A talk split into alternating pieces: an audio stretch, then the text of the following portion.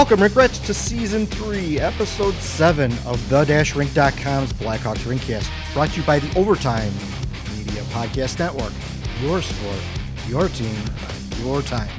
And as always, we are also brought to you by our founding sponsors at puckhockey.com. That's P-U-C-K-H-C-K-Y.com. Check out their new lines. You can buy your uh, loved ones and your friends some really cool uh, puck hockey gear. Uh, throw it in the cart. Use the the rink T H E R I N K to get ten percent off of your orders. Um, they got all kinds of cool new stuff over there. I've been saying it over and over again, but the goalie mask line is my favorite. But uh, uh, I'm not going to hate on any of the Anthrax or Testament or Exodus, all the thrash metal stuff. If you like thrash metal, that's your place, man. They got some mega. Uh, I think Dave Ellefson stuff. Uh, Snoop Dogg. I forgot about Snoop Dogg, right? Mm-hmm. Yep. And uh, yeah, so go, get over there, throw a bunch of stuff in the cart, throw the rink uh, at checkout, use that discount code, and get your 10% off. So, um, anyway, today is Tuesday or Thursday, sorry. Today's Thursday, December 12th, 2019. And I'm your host, Jeff Osborne, infamously known on the Twitter machines as Puck and Hostile. My name is Jeff. It's Hefe, man. Who could be scared of a Jeffrey? Yeah, Jeffrey's just this nice bloke from down the road, isn't he? And I am joined by my co host and partner in crime, the now a little nasally John Jekyll. How's it going? Uh, better than Stan Bowman at the moment. Oh, oh, oh, oh. Nailed it! They're the two biggest dickheads in the world. Yeah. So, Yeah. uh, anyway, uh, Blackhawks are going to be playing a little bit later. Uh, we're trying to get this in uh, before the game. Uh, they're playing in Arizona. Uh, just you know, right off the top, it looks like uh, they got some more injuries and stuff. Some more you know, information about injuries and stuff today. So uh, it's a mess. Yeah, it it is is a mess. mess. with uh, along with uh, Duncan Keith being week to week, uh, Drake Caggiula is kind of a day to day. Andrew Shaw is on LTIR. Calvin DeHaan was thrown on IR, so he's going to be out until at least next week. This time next week, uh, you know they had brought up uh, Boqvist and uh, they brought up Dylan Sikura, and we're going to kind of talk about him in a little bit. But um, yeah, Can't so wait. it's kind of a I don't know. I mean, you've got Dennis Gilbert and Adam Boqvist playing uh, on your defense that was bad in the first place. So you're going to be a little more leaky leaky than usual with that. And then you got Dylan Sikura out there. Actually, he's not going to play tonight. He's going to be scratched for Matthew Highmore. And uh, but uh, you still got some issues up front too. Uh, Caggiula's not in there, but it's not the end of the world. But you got Kirby Dach playing fourth line. It's it's it's. I don't know what's going on out there. I mean, I just it, it doesn't make a lot of sense. Well, well, Jeff, it's a it's a bad team without a lot of depth that has a lot of injuries, and you get this Yeah, Little- well, and you, and you got to throw. wreck. Yeah, don't forget to throw a little denial in there too. Yeah, I mean, I guess bad might be a little unfair. It's a mediocre team without a lot of depth that that's had a lot of injuries. You know, and the thing is, is I'm, I'm going to put some of this at Stan Bowman's feet. I mean, he had a great summer this last summer, but there were some, you know, I, I think some of the problems that are happening now are, you know, you have to lay at his feet, and two of them are Andrew Shaw and uh, Calvin DeHaan, because these injuries that these guys are out with uh, were injuries that the Hawks knew about when they traded for them. You know, they knew that DeHaan had had some fairly serious shoulder issues, um, and that uh, Shaw had had some recent concussions. And as fate would have it, that's what we're dealing with now. And you know, those that's about it's about nine million dollars in salary, and um, you know, they they gave up a, a fair amount for those guys. Um, and uh, you know, there you go. I mean, it's uh, it's what happens when you don't have a lot of depth and you get injuries.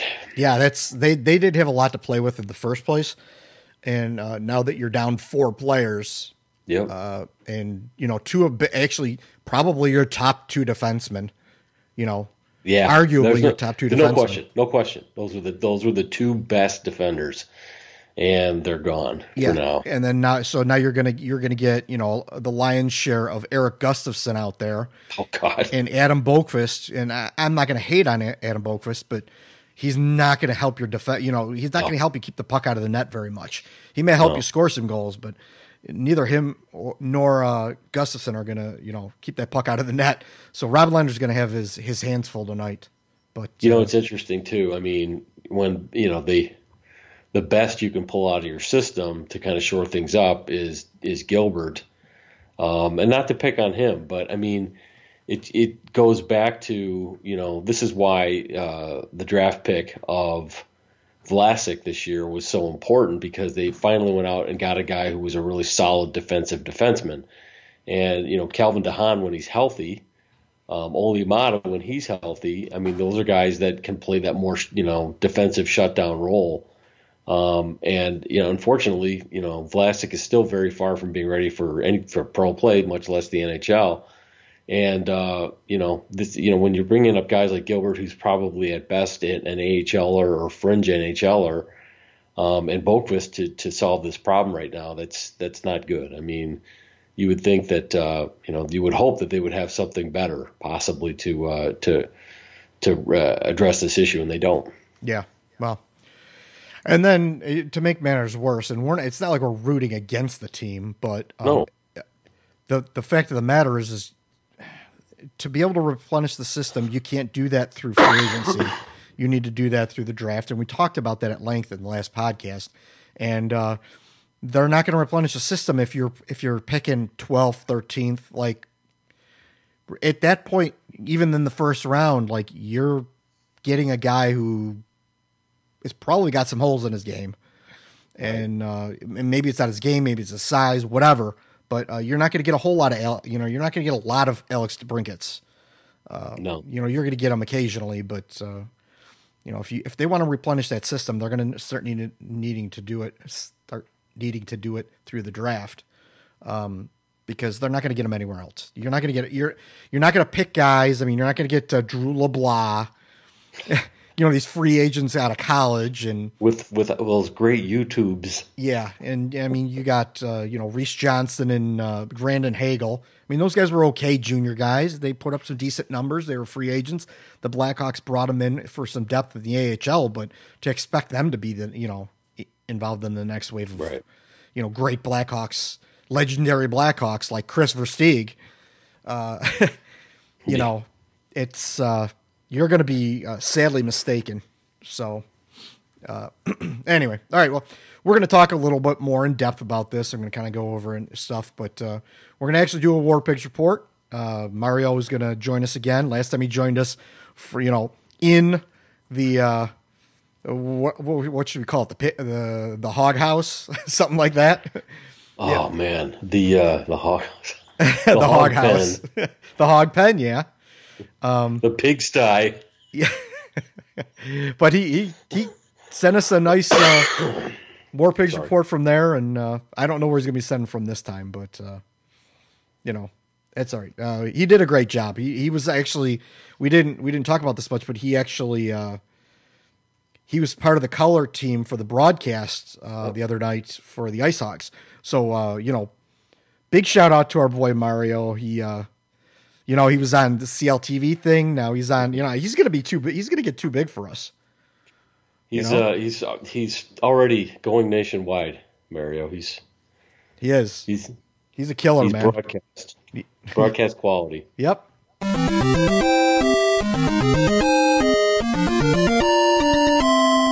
Our boy Mario out in uh, Rockford. So uh, we'll throw it over to we'll do we'll pay some bills, throw it to Mario, and then we'll come right back. So uh, here we go.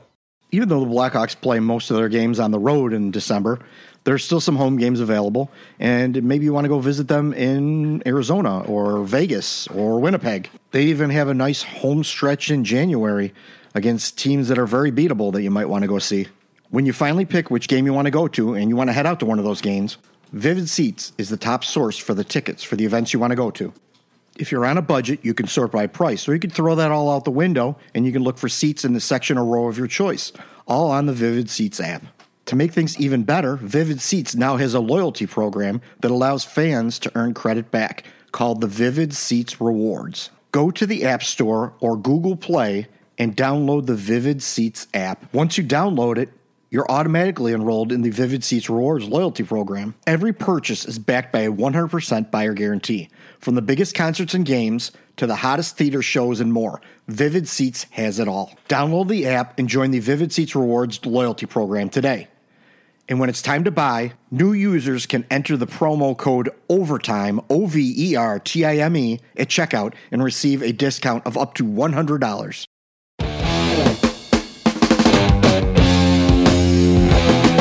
Hey guys, thanks for having me on for this War Pigs report. A lot going on for Rockford since the last time that we were able to talk. A lot of player movement organizationally between Rockford and Chicago, and Rockford and the Indy Fuel. So we'll get you caught up on that. But first, wanted to start with the most recent game for the Ice Hogs on Tuesday night at home.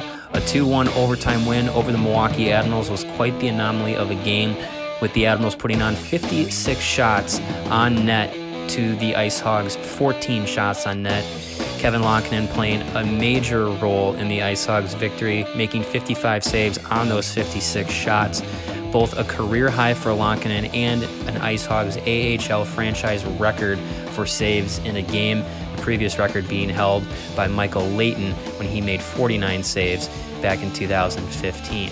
Lankinen with the win is 6 3 1 on the year now with a 2.58 goals against average and a 924 save percentage, which ranks him fifth in the AHL amongst qualified goalies. Uh, Lankinen has been the bright star in net for the Ice Hogs this year. Uh, he's really separated himself between uh, Collin Delia and Matt Tomkins. But other than Delia's struggles to begin the season, um, he's kind of turned things around in the last couple of starts for, for himself. The Ice Hogs are second in the AHL Central Division in team save percentage with a 910 mark between Lonkin and Delia and Matt Tomkins.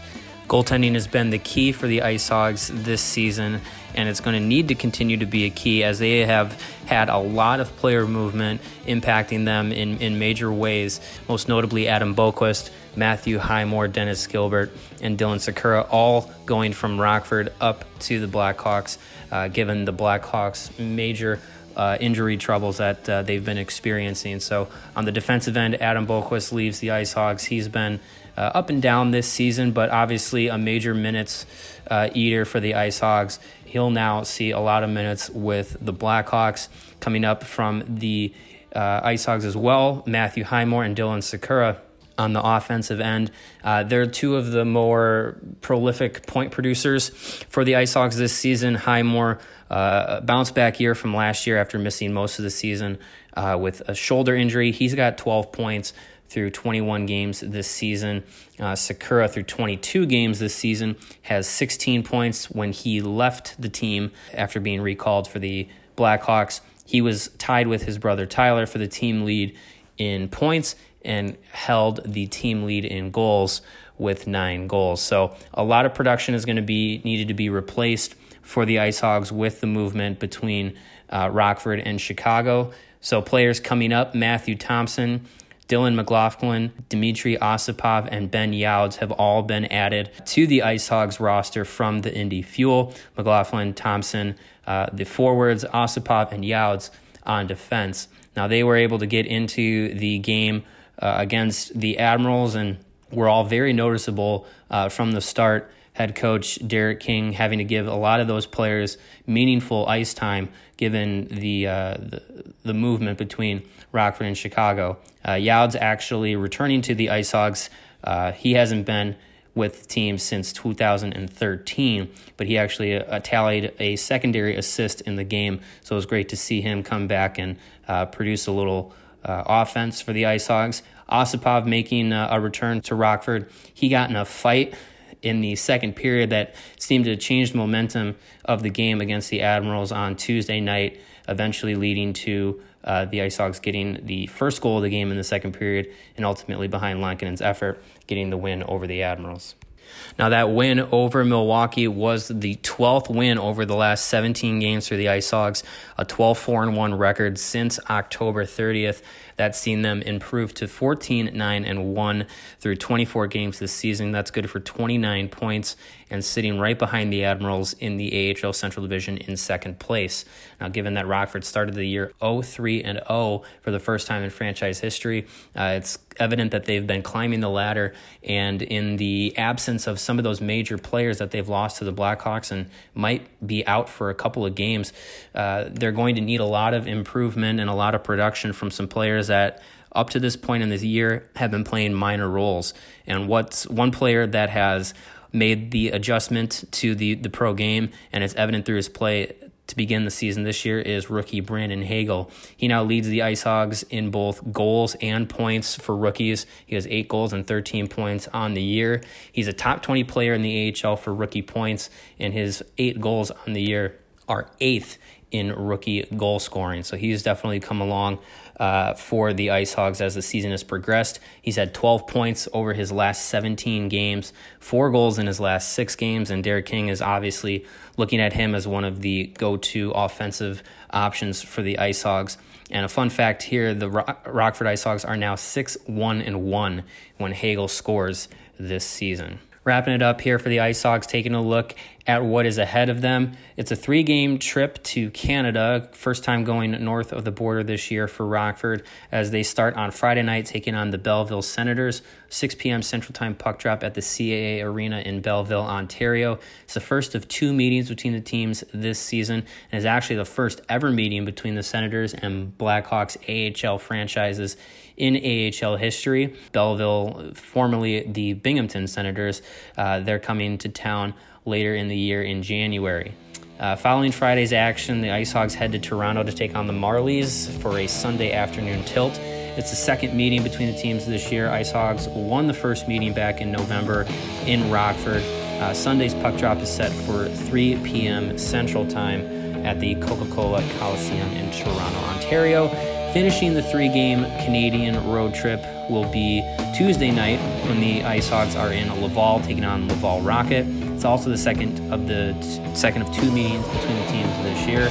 Rockford lost the first meeting between Laval and the Ice Hogs back on October 14th in Rockford. Tuesday night's game is set for 6 p.m. Central Time at Place Bell in Laval, Quebec, Canada. So that'll do it for this edition of the War Pigs Report. Thanks for having me on, guys, and I'll send it back to you. Finding the right pros for home projects can be tough and spark a lot of questions like how do I find a pro who can help? Will they do a good job? Will I get a fair price? That's where Home Advisor can help. From leaky faucets to major remodels, Home Advisor connects you to the right pro for the job in seconds and even helps you get a fair price. Read reviews, check project cost guides, and book appointments. Go to homeadvisor.com or download the free Home Advisor app to start your next project.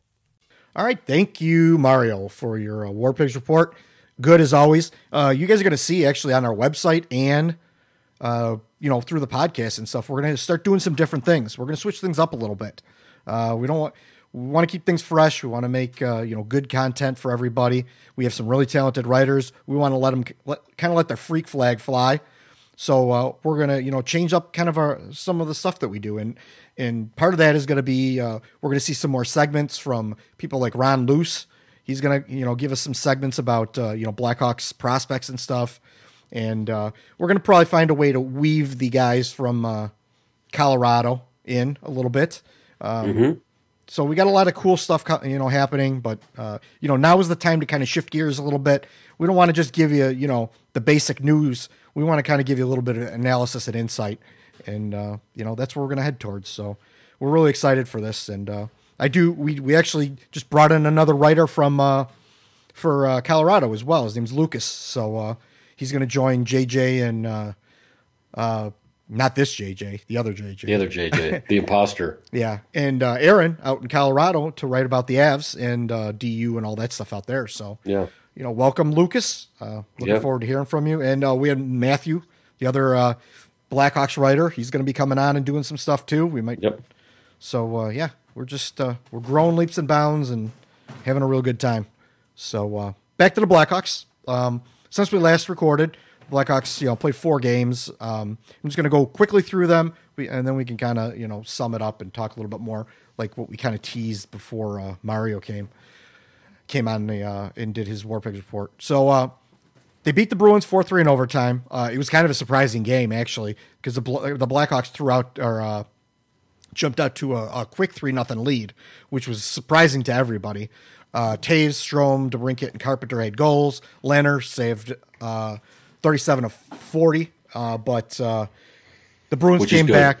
Yeah, the Bruins came back, uh, scored three straight goals, tied up the game, um, and the Blackhawks had to win it in overtime. So, uh, not not ideal, but I guess you know it's a road win against one of the top teams in the NHL. So, uh, we, I guess we can't really complain about that too much. Nope. Uh, they beat New Jersey in a shootout two to one. The goal, the the regulation goal was uh, by DeBrincat, and uh, Dach had the shootout winner. Crawford saved uh, twenty nine of thirty. Now that's Which is good. Yeah, th- this is the kind of game you want to see from the Blackhawks. Like you want to see something like a nice, solid defensive game. They Yep. give up thirty shots or less. They don't give up a lot of goals. Uh, you know, DeBrincat's been uh, hot fire lately. Uh, you know, I was calling him out kind of earlier this year, but he's been scoring almost every game um, lately. So that's good to see hot DeBrincat. But I don't. Yeah, the only thing the only thing I'll say about that in the in the game before is you really I mean in terms of even though this team is not probably not going to be a playoff team, but if if in terms of your team what you what you want to see is you want to see regulation wins. Because regulation wins are, are is where you're you're being the superior team in 5 on 5 hockey generally speaking. You know, 3 on 3 and um uh the shootout, those are, you know, the, and the Hawks have fattened up uh, in those in those situations the last few years um, when they weren't very good five on five teams. And um, so going forward, what you want to see the Hawks start to do is have regulation wins versus overtime wins because regular season overtime wins are not indicative necessarily of a good playoff team. And ultimately, probably not this year, but ultimately we want this to be a playoff team again. yeah. So that's just something to, to bear in mind going forward. A lot of our fans get all you know over the moon about you know the shootout or you know Eric Gustafson you know being good in three on three, but in playoff hockey that stuff doesn't matter, and we just have to keep that in mind. Well, yeah, you, you get the a win's a win kind of thing, and well, not really. Uh, you know, you need yeah. to see improvement. You need to see solid play. Just because you win a game doesn't mean you deserve to win the game. Maybe you just got lucky. You know, maybe maybe Yeah. the other team was just you know like the Bruins. They were terrible in the first half of that game. Right, right. And really, honestly, you, you stand those two teams up on the ice, and the Blackhawks shouldn't be on the same ice with the no, Bruins at no, this point. no. No, but they there was a couple of you know, with the exception of a little bit of a collapse in the in the Boston game, or not a, a actually a big collapse in the Boston game. Those were a couple that the Hawks played pretty well in those two games, especially the New Jersey game. But again, those are in the other conference. so you're not gaining ground on any of your competitors in your division. Uh, then they went to uh, Arizona. They lost 4 3 in a shootout. Goals were by Toews, DeBrincat, Kubalik. Um, and Lehner faced 47 shots. Jeez. Uh, and they were outshot 47 to 29. Like they, Yeah. they, they actually Yeah. shouldn't, the, it should have even made it through shootout. And the only reason it did is because of the several highlight reel saves Yeah. that Robin Lehner. I, I mean, he's the he's, he did one in overtime. He did that one where he stacked the pads, and those are just two of some incredible saves that he made that night. I mean, he's he, he was the player of the game, and they got the extra point, or uh, they got the point, they got the loser point out of it. But and, and that point goes right, you know, on Lehner's uh, you know shoulder. So um, the other thing on that was the Dennis Gilbert fight controversy, uh, where he uh, he got into a fight. Uh, cha- he chased uh, what was it Demers across the ice because Demers had hit uh, DeBrincat, uh, probably a penalty. You know, he should have been called on that play, but uh, then Gilbert skates halfway across the ice, gets the instigator, gets you know two five and a ten, and uh, you know he's and uh, he's not on the ice, and they're killing a power. You know they're killing a uh, penalty, and then uh, they scored on the on the power play, which didn't help. Uh, Arizona did, so that I mean, I'm not going to hate too much on Dennis Gilbert for trying to stick up for De- uh, for Alex DeBrincat because really, and, and we've kind of said it a couple of times, and, and you mentioned it I know that uh, you know where who's sticking up for anybody out there. You know when when Kane's getting smashed or Toews is getting smashed or DeBrincat's getting smashed. Who's actually like you know atoning for any of that? And uh, I guess the answer is Dennis Gilbert. Yeah.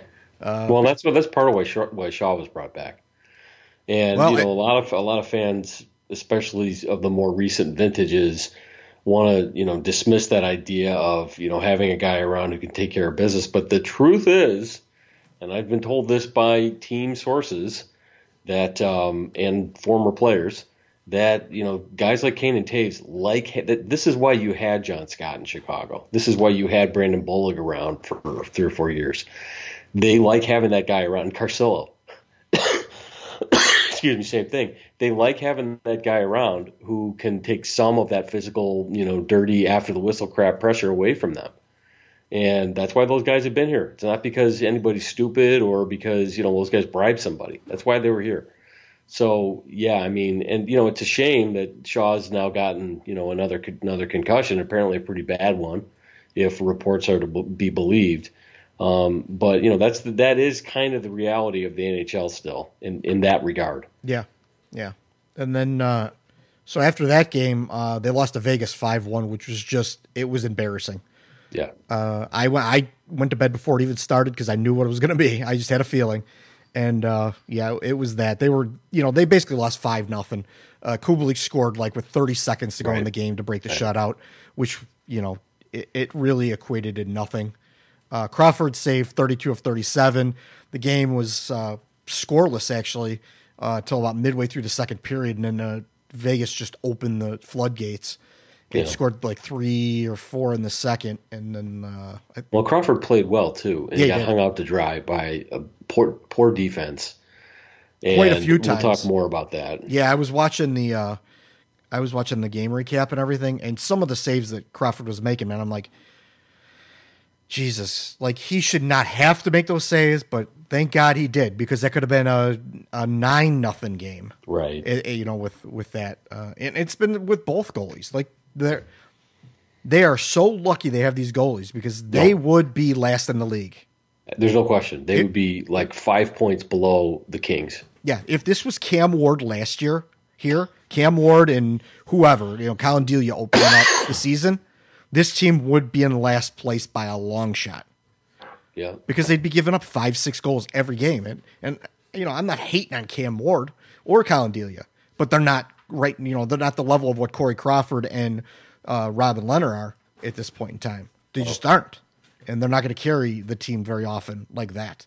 So, yeah, uh, this the the record and and and let me kind of I'll kind of run down you know what their their stats are right now. Um, they're 12, 13, and six, which drives me crazy when people don't even acknowledge the fact that they're basically 12 and 19. Right. Well, some people don't understand that. Yeah. And and I, I- I start to hear it like in podcasts and stuff where people are like, well, if you know, I don't know if you're a subscriber to the, you know, blah blah blah blah. I'm like, no, you they've got 19 losses. Just because it was an overtime doesn't mean it's not a loss. It's still a loss. Right. It's 19 losses. They're tw- 12 wins, 19 losses for 30 points. Um, they're seventh in their divi- in their division. Uh, the next highest uh, team is three points ahead of them. They're 26th overall. They went up just slightly. Uh, their goal differential, um, I, I I didn't get that this week. I don't know why I didn't, but I didn't. The faceoff percentage is up slightly. They're at 49%, but they're still not 22nd in the league. Um, penalty kill is about where it was. It's steady at, at 19th. Uh, their uh, power play is rising slightly. It's it's 16% and 20 still 22nd in the league. Goals for down slightly. They're 25th. Uh, remember at the beginning of the season when everyone was like, "Well, if they score all these goals and Yeah. You know. we're going to beat everybody seven to six every Yeah, night. yeah. And it didn't work out, did it? well, and yeah, look, it's it, it's just slowly they they've gone from like they were I don't know fourth, fifth for a while. Now they're 25th, and uh, it, you know it's gonna it, it's a lot harder to climb the ranks as the season goes on than it is to fall, and they're gonna you know they're gonna continue to hover around this mark. Uh, but uh, yeah, so they're down slightly actually from last week. Um, this uh, the goals against they went up slightly in the rankings. They're 13th. You know, they're not in the top ten anymore, but they're still in there. Uh, the shots shots a game. Uh, you know, that's they're still last. They've been last almost the whole season. Shots faced per game, thirty. They're thirty six point one. Um, oh, that's bad. Yeah, on average, thirty six point one. That's bad. you know in the in the Blackhawks heyday when, when a team when one of their teams was competing to be you know Stanley Cup champion they were hovering around the like 29 30 so they're giving up a full six shots per game more than those heydays. And that's just you know you know on average that's just what your team is uh, Yeah. at this point in time. You know they're what 19 uh, 30 31 games into the season or something. And that, you know that's more than a third of the way through the season. So you know you're starting to see what this team actually really is. As far as pos- possession goes the Corsi and their Fenwick are both you know in the bottom third 24th and 29th uh, that's just bad their high danger save percentage actually went way up I don't know why I, I had to ch- double check it when I was looking at the stats because they were like in the 20s and now they're eighth in high danger save percentage. So that has gone up sharply. Uh, their five on five save percentage is sixth in the league, uh, which you can't ask for much more than that. You really can't. No. And that's what this team is, really. Honestly, you know, that's they're um, they're in the bottom third of the league in most categories, and that's Except goaltending. yeah, and that's where the team should be in the bottom third of the league. Uh, you know, I, I kind of joke about it and I, I'm sarcastic about it on the internet, but like the, the the people today, like, oh well, you know, the Blues last year on January January first, they were in last place, da, da, da.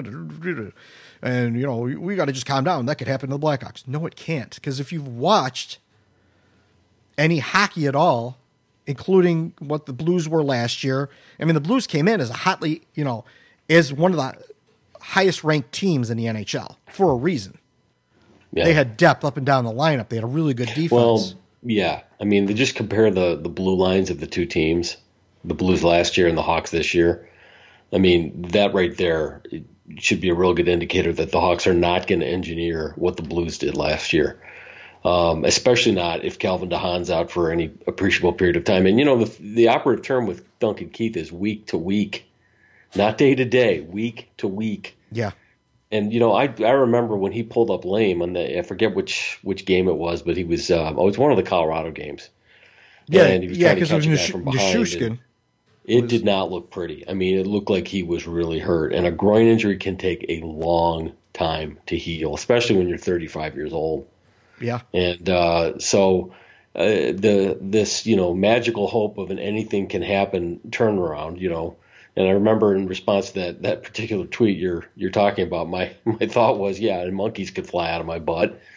Um, as far as anything can happen, I mean, uh, I think you know fans you, that that are holding on, holding on to these notions and you know um, that the, it, the glory days are over. Okay, now I've I read some people saying today, well, that's fine. I, I have my three cups. I'm happy. You know what? If you're if you're happy and you want to keep spending the kind of money it takes for the tickets to get in to see this this team and to buy food and to buy drinks because of what happened over the last ten years, God bless you. I mean, that's great. You that's it's a free country. You can do that.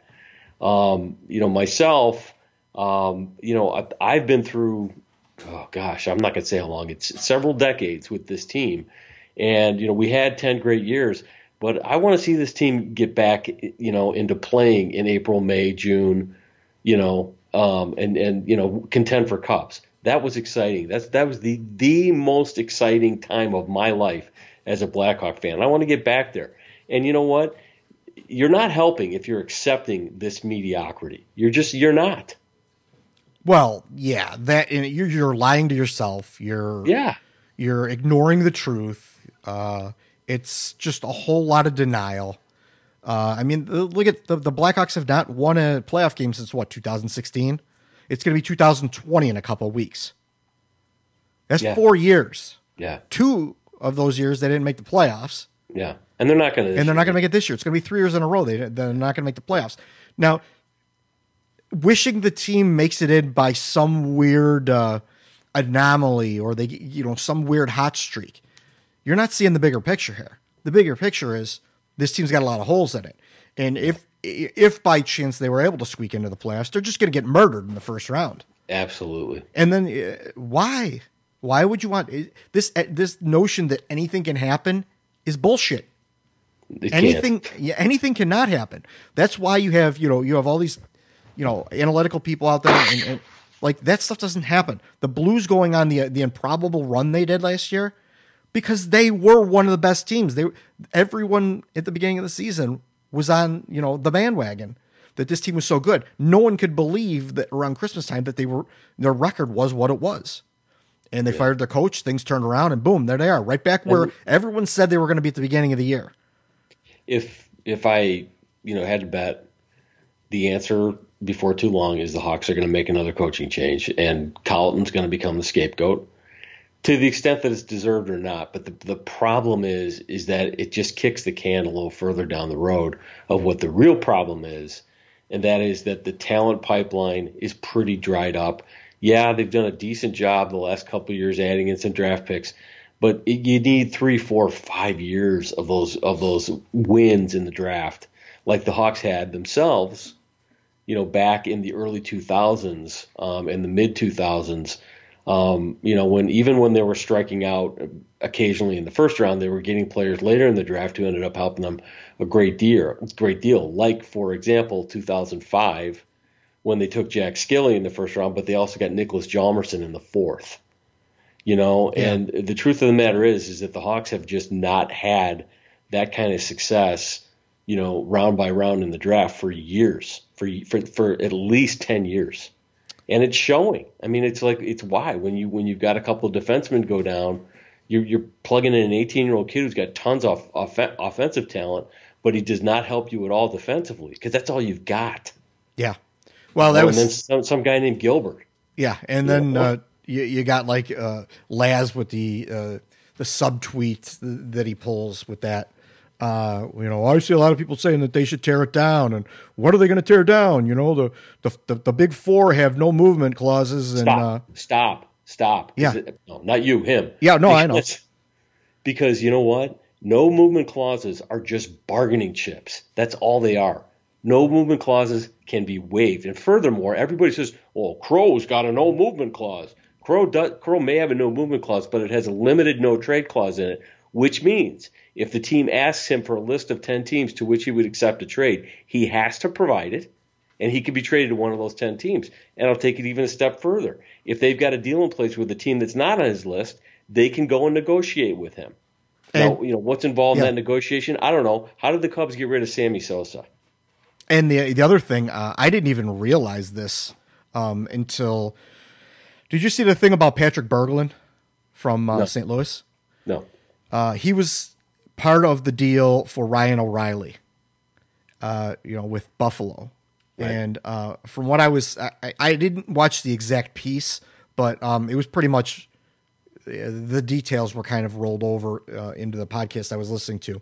And what happened was Patrick Berglund had a uh, partial uh, no movement clause in his contract, right? And um, he and Buffalo was on that, but the team in writing requested it more than once from his agent.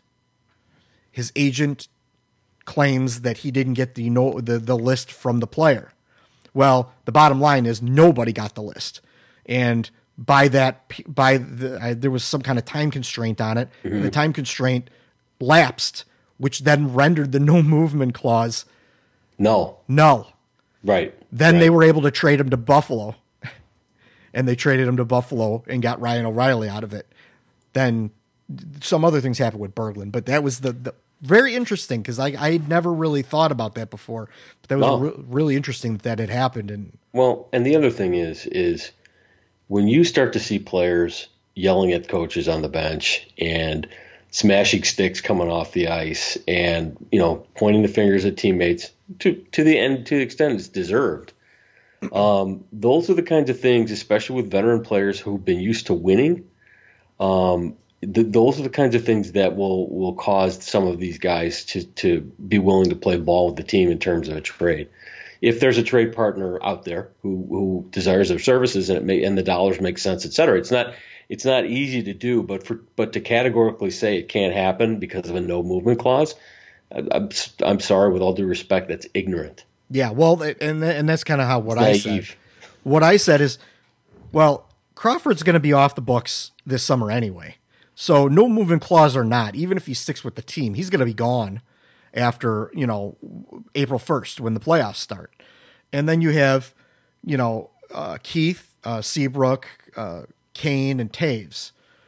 Right. And you work with that. Maybe you get Keith do something or whatever. You they're not all going to be able to go, but you know, unloading some of those big contracts to you know be able to move other players in to be able to start taking bigger roles with the team, you know, is what you're going to just have to do. You can't have Duncan Keith for five more years, or you know, or Brent Seabrook for five more years, or you know, there's going to be three more years of of Kane and Toews both. And and here's the thing: you don't just blow up the team for the sake of blowing it up. Um, the the thing is, is and you don't blow up the team, you know, to to get cap room so you can go out and overspend in free agency. That's not smart. But what you do is is if you can move one or two of these guys, let's say at this trade deadline, and get some first round picks back for one or two of these guys, or even a couple of second round picks as well. If you start to stockpile picks, then you can start to really rebuild the, this team from the you know from the pipeline up, which is how you rebuild. Yeah. That's how it's done. I mean, the CBA lends itself to that. Uh, you don't rebuild through free agency. It's free, free agency is where you add the finishing touches. Yeah, exactly. And, And go ahead. Sorry. no, the other part of of what Laz was saying was, well, you know, they got this many quote unquote, you know, 25 and under players. So where do you do the blow up? I'm like, you know, I, I mentioned the no movement thing, and then on top of that, just because a guy's under 25 years old doesn't mean he's part of the solution. Age has nothing to do with it. It's the players. Like, if the players, I don't care if the player's 18 and you throw him out on the ice and he's not part of the solution, well, then you move on. I mean, they that's kind of what they did with Jokiharju. Whether right or wrong, I'm not here to debate that, but they just, you know, he wasn't part of their solution in their eyes, and they wanted to bring in Nylander for him. So that's what they Well, did. I mean, and what are we talking about? We're talking about Olli Maatta and Connor Murphy and Dominik Kubalik. You know, listen, I'm not saying these guys are bad or you don't you don't want them on your team, but none none of those guys are guys who are going to be superstars in the league. And you we you need to go out and get the the next superstars to rebuild. That's what you got to get. And the way you get that is through high draft picks. And if you're a team like the Hawks, the way you get those high draft picks is you make the hard choices and you trade popular players to get those high draft picks. Um, because you know what? Nobody wants Brent Seabrook. You're not going to get sh- crap for him. you could say shit. I'm going to say shit. Um, you're- yeah, you're not going to get shit for him. Um, you're probably going to have to bribe somebody to take him, but or you're going to have to buy him out at the next at the next CBA. But uh, you know the, the tr- basically everybody else is holding on to a, a, a dead dream. The patient is dead.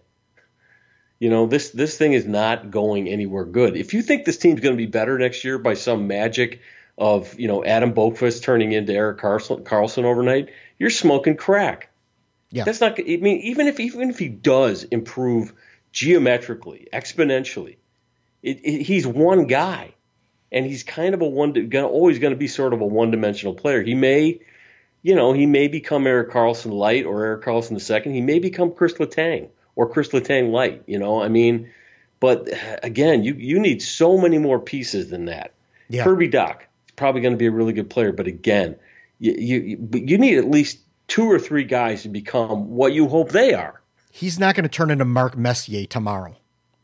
No, That's just not gonna happen. tomorrow. No, and remember, Mark Messier was surrounded by Wayne Gretzky, Glenn Anderson, Jari Kurri. That's what makes great teams. You've got to you've got to have great players up and down your roster. That's what you got to have. Yeah, and Kirby Dach probably is not going to be it if he if he ever makes it to superstar level, and there's a very good chance he could. Probably won't happen until he's more in the you know 22 range. Then you're going to really start seeing it come. You know, you don't. It doesn't happen very often where players, you know, just come out in 18 years old. They're a star in the league. Even these guys who are the you know uh, these highly regarded picks and stuff, like they still struggled in their first couple years.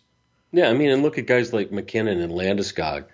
they're only really now getting the leeway, rep, you know, recognition that they've probably deserved for years because they haven't had been surrounded by by the great, you know, teammates, and now they've got the great teammates around them, and now they're getting the recognition because it's you know you, you put six guys in the ice at any given time, and they you know you you need most of those guys, if not all of them, to be great, to be a great team, and you know the Hawks are so far from that. It's not you're not just going to have one or two draft picks hit. You've got to hit for like over five six years, and not just in the first round, but deeper in the draft. And the way you do that is you got to accumulate picks, and then the other question becomes: Do you have the right guy calling the shots on the picks? Yeah, that's that's another that's another because yeah, that's the other thing about this whole thing with the with a possible coaching change is is you know it's it's a political gambit. It's you know finding the convenient scapegoat because I don't think Stan Bowman's going to walk up to the microphone and say this is all my fault. I should I should be fired. Yeah. He's not going to do that. And let's you know we said it over and over and over again. He's not that great of a draft year draft guy. No, he's not. He's not his record in the draft, and you, you could rationalize, well, they've picked late because they were successful for so many years. But you know, I mean, the truth of the matter is, at some point, that that just sort of comes out in the wash. I mean, he's had so many picks over the years, and his his success rate. I mean, I did a comparison a couple years ago of his his success versus that of the the Penguins and the Kings, the two other teams that have won a lot of cups over the last ten years. And really, if you look at it, they're comparable but really the Hawks are, are third out of those three teams in terms of the players they picked reaching the NHL and becoming good players. Yeah, and I did I did the same where I compared, uh, you know, Stan Bowman's drafting record against his peers uh, in, in, the division. I remember that. I remember yeah. that. And it was just basically he was average at best. Yeah, and uh, you know, that's when you bring in a guy who's the guru, the quote unquote cap guru or anything like that. Like his job is going to be to find those diamonds in the rough. His job is going to be ways to find you know holes in the cap so that your team doesn't have to to be one player short for a game because mm. you can't navigate the, the cap like those are what the, the, you know he was brought in because he was the cap guy he was right. going to help with the cap right. and he has not helped with the cap very much uh, you know, he, he kind of was able to, you know, screw with the cap a little bit with that Patrick Kane thing, you know, years ago. But um, even that wasn't rocket science. I mean, just to not be able, I, I like, I will not, I'm not going to forget that. I'm never going to let him live it down. the fact that that one game they had to, they had to, to play one player short because they couldn't figure out to do anything with the salary cap. Like everyone has to work with the salary cap. How many teams do you see not having, you know, enough players dressed for a game? You don't see it. And as, yeah, I mean, as much it, as Colliton wanted to wanted to sweep it under the carpet, oh, it happens in the AHL all the time. Okay, you were in the AHL one year. Relax, okay? It doesn't happen that often, um, right. and, then usually those are emergency situations. You don't have emergency situations in the NHL. You have all the assets in the world. Uh, you know your whole system at your disposal. So, like, Mister uh, Mister Cap Guru needs needs to be able to figure this stuff out. Well, you know what? I'm going to take a step back and take a maybe a little bit broader view on that. Is and that is, you know, this is a team that's that's that's you know some will say that they're stuck, and some will say that they've chosen to be stuck. I believe it's more of the latter that they've chosen to be stuck having you know an aging and highly paid core. Um, they they also made a decision on July 1st to invest 11 million dollars this season in goaltending, which has probably been worth it. However, the the problem is it can't compensate for a team that stinks.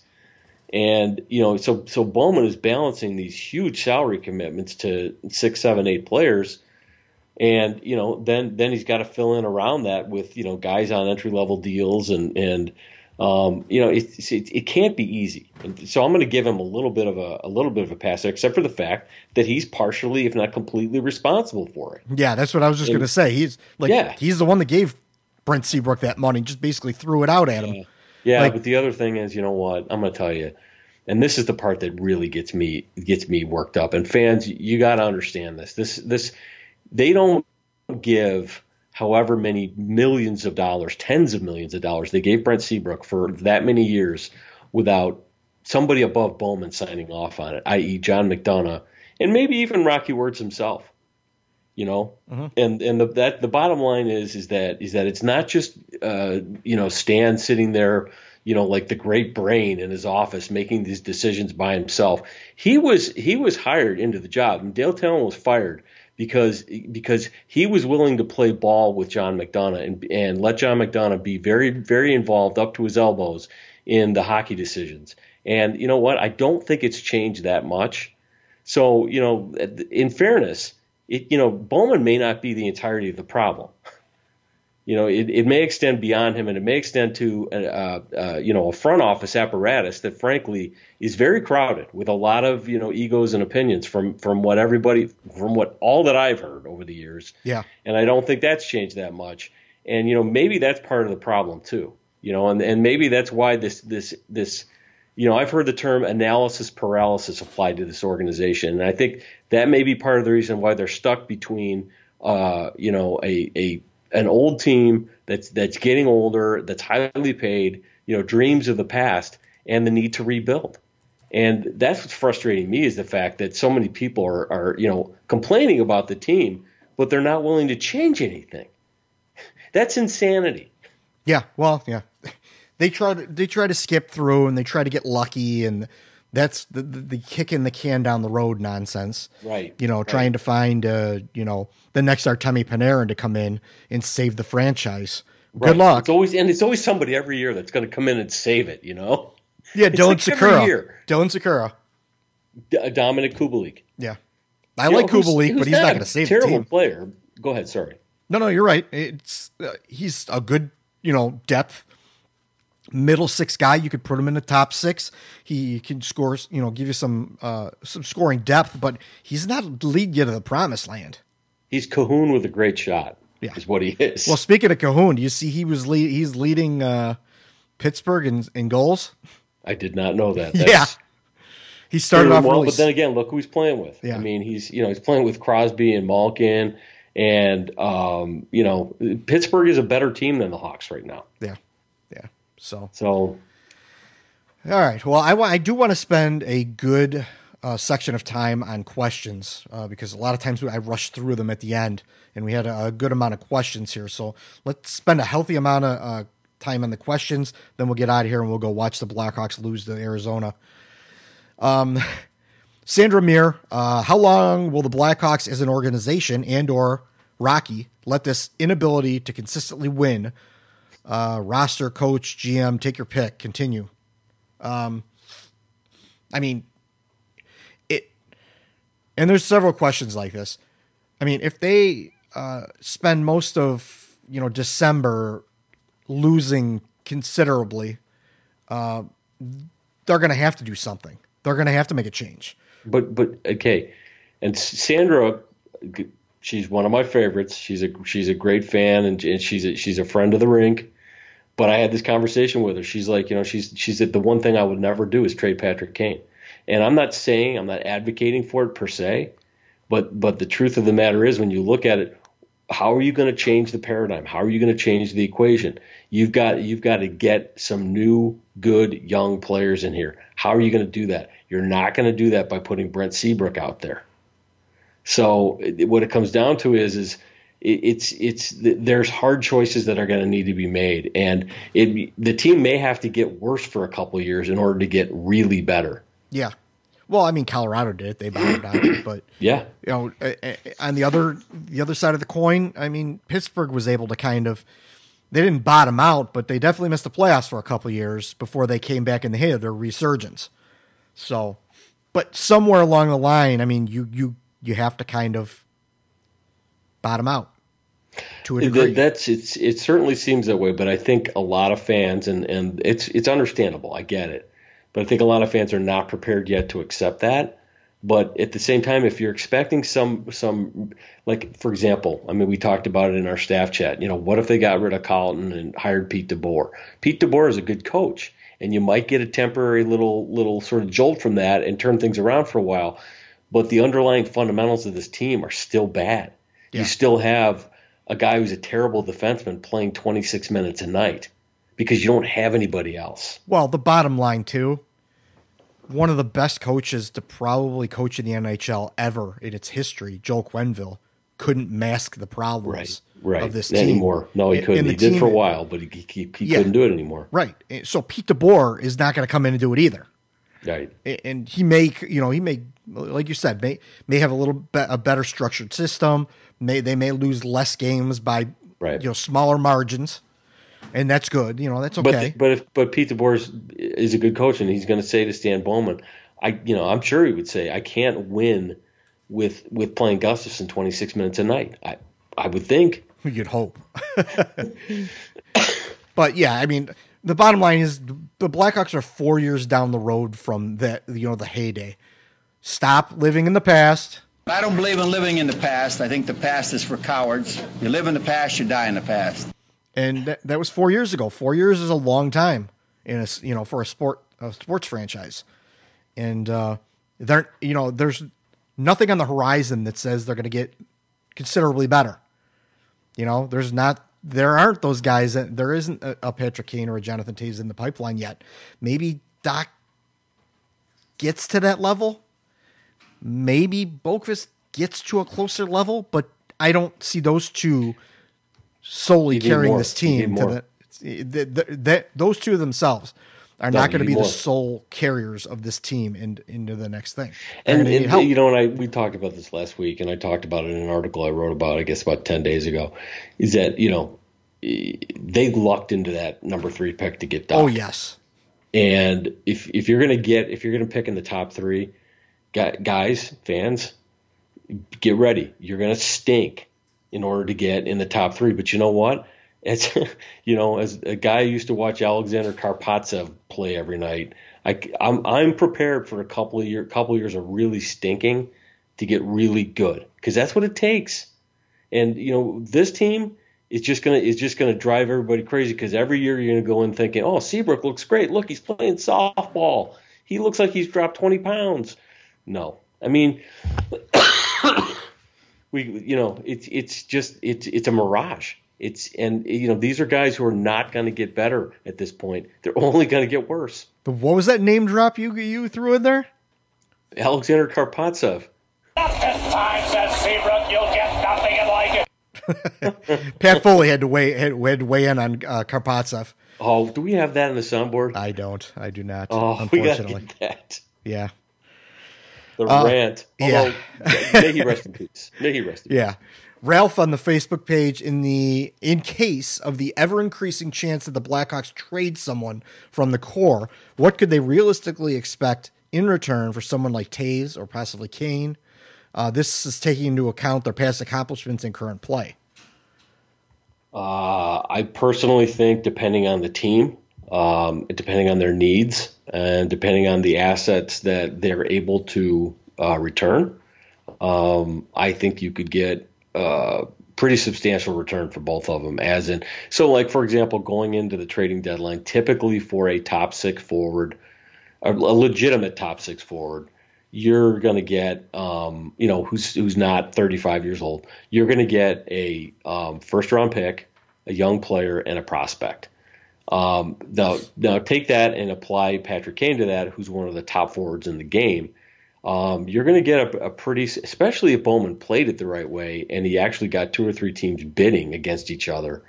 Um, you know, you know, if he let it slip out there, yeah, we'd be willing to to deal Kane or we'd be willing to, to deal Toews. And again, I'm not saying he should do it. However, there is a logic to it, and if you step back and look at it dispassionately, take your heart out of it for a second and just use the brain.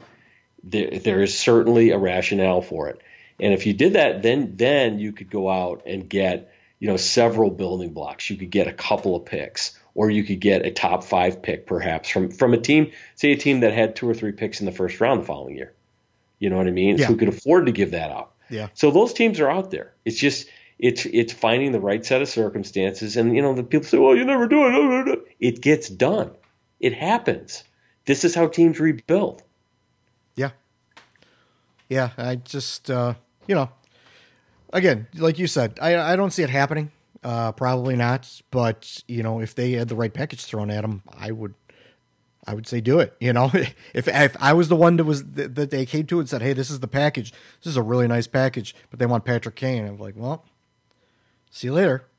Yeah, and then the other issue is you got to get the player to waive. Yeah. Um, in the in their cases, which again is is a big deal. However, if you know, for example, what some people interpreted the other night as Toews showing some dissatisfaction to his coach on the bench, you, you never know. Yeah, I mean, you don't know. And, I, and here's the thing: I, you know, in all likelihood, neither neither guy wants to waive or would wave In all likelihood, but the but stranger things have happened.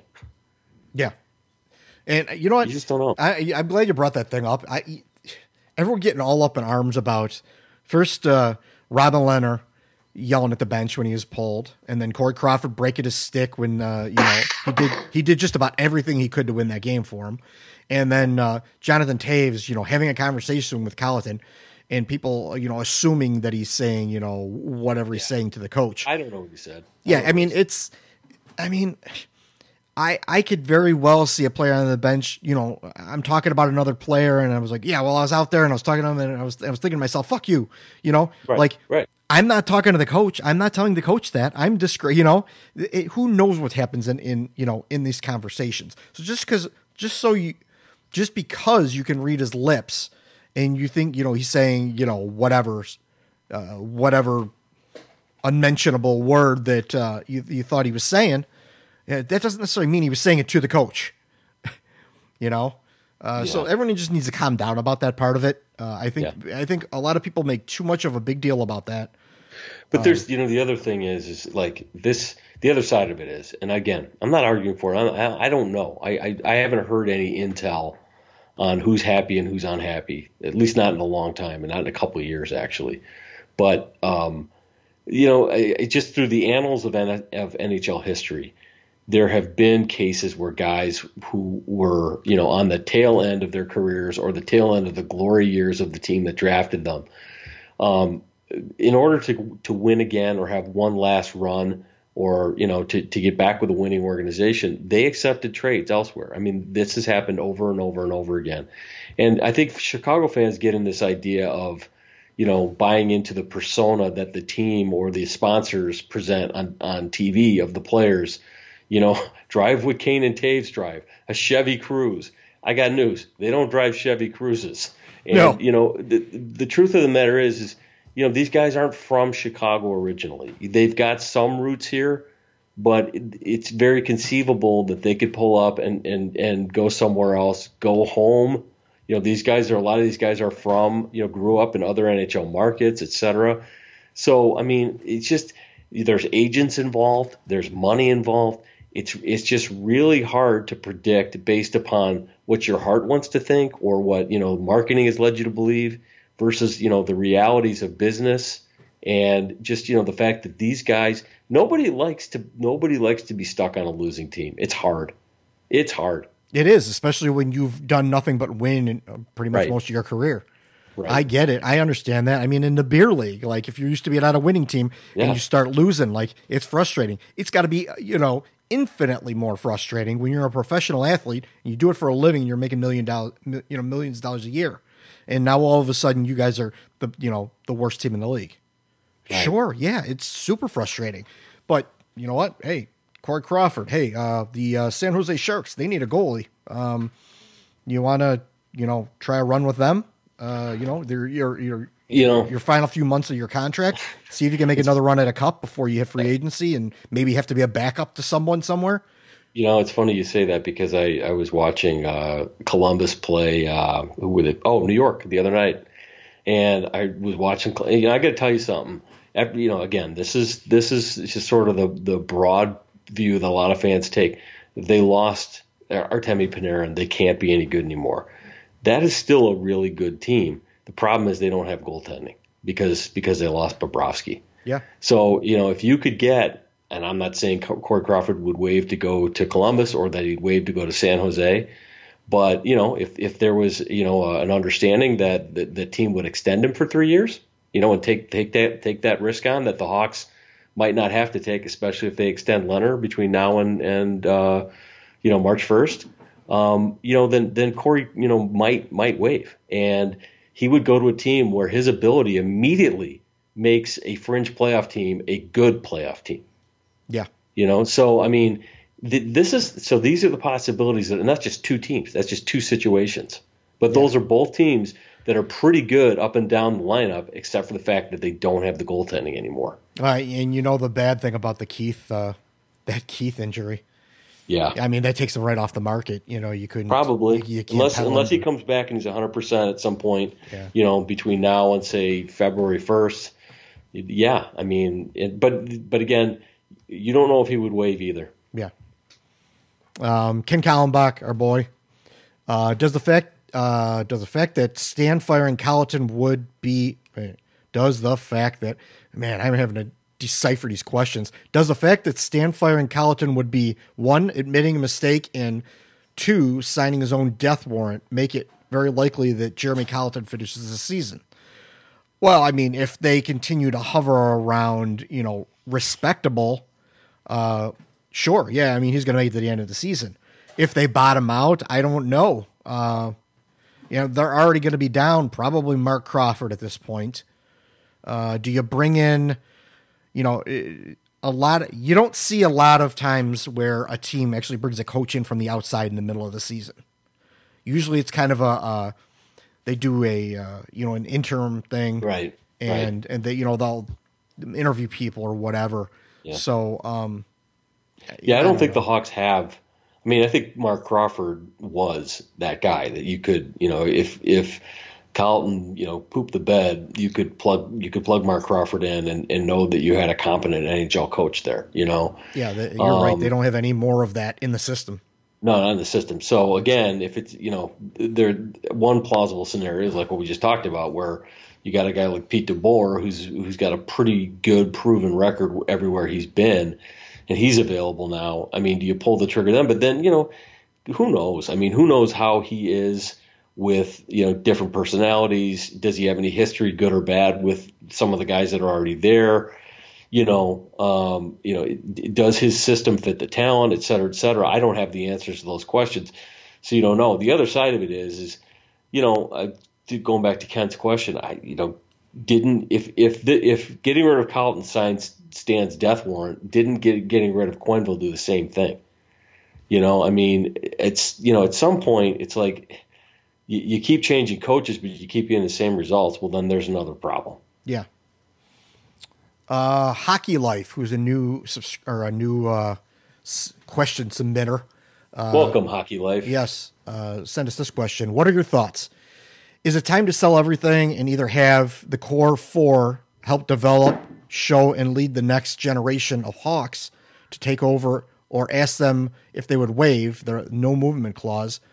Most of the core four could be traded. Yeah, okay, we've we've talked about that. Chance in another cup, along with Crow, Lehner doesn't resign, uh, Gustafsson, Murphy, Kubalik, uh, Caggiula, Sa, de Haan, pending injury report, Smith, Maatta, Maatta, and uh, Lehner are all tradable. If you sell uh, everything, get some good, great lottery picks and and or prospects, would have room to take on a bad contract dump. Uh, let the uh, younger guys. This is a long question. It was like a three parter. Let the younger guys get some serious ice time and situations to learn to grow. Uh, sorry about the essay. Well, thank you, Hockey Life, for submitting the question. Um, we're we're all for. Uh, I, I think we're all in agreement on this. Even site wide, we are uh, about you know break breaking it up, uh, breaking some things up. But uh, all those people, I the chances that all those people are going anywhere is very slim. Uh, you, no team makes that many trades, uh, but you could see uh, two or three of those players not around. Um, and I'm going to talk about Robin Lehner a little bit a little, bit later when, when we wrap up with Jackie Davis's question. But uh, yeah, there's Crow's probably going to be gone uh, unless you know he. Comes yeah, I think Crawford, one way or the other, is, is probably to. And really, frankly, it would probably be a shame actually if if he just slipped away on July 1st and went and signed somewhere else, or you know, I mean, there, I think there's some people out there that are kind of privately hoping that they'll trade Lehner and keep Crawford around, and I, You know, we've talked about that. That would be that's dumb. Just, that's a very low percentage move. That would be immensely stupid. Yeah, and um, you know, but but personally, I think it, the the best move for the Hawks from a business standpoint would be to to get something for Crawford at the deadline, and you know, and, and uh, hopefully also put Crawford in a position where, where he can go and have a, another playoff run and maybe get another contract from somebody. Yeah. You know, but when we, when you've got the 28 year old former Vezina finalist in house who's also overall outplayed Crawford, that's the guy you got to keep. And Crawford hasn't played bad either. That's No, that's how good Lehner's and been. He was down then up. He's been he's been great since a certain point early on. Early on, he was pretty bad. He was he was he was more average. He wasn't you know typical Corey Crawford. Now he's Right, been showing right. more of the you know Corey Crawford that we know and love. But Yeah, again, right. like at 35 years old, you can't trust that that's gonna that's gonna you know continue to, to especially with his history. And I don't want to belabor that one. Right. All else being equal, at 35, you got to start having questions about a guy. All else being equal. Yeah. You know, sure, Dominik Hasek was still dominant up to age 40, but typically over the years, goalies start to fall off in their late 30s, number one. And then secondarily, you've got the concussion history, which doesn't ever get cured. Yeah. You know, so I think those two factors alone, it's, and then when you've got the guy, you know, you've got the guy that, that you could ride for another four or five years. It's it's just kind of silly to even entertain that. Yeah, I'm I'm going to bring that up when we talk about Jackie's question. Uh, I got I got I, I have things to say about that. Uh, hockey life though, but yeah, we are we are for breaking down some of this core and uh, trying to rebuild that way because it's really the only way you're going to rebuild. So thanks for the question, and I hope you. Can I uh, add one more thing on yeah, that? sure, sure. I you know I was until very recently I was on the on the on the the the side of just get rid of the the older higher paid you know former core players and and hold on to, to some of the younger guys like Saad.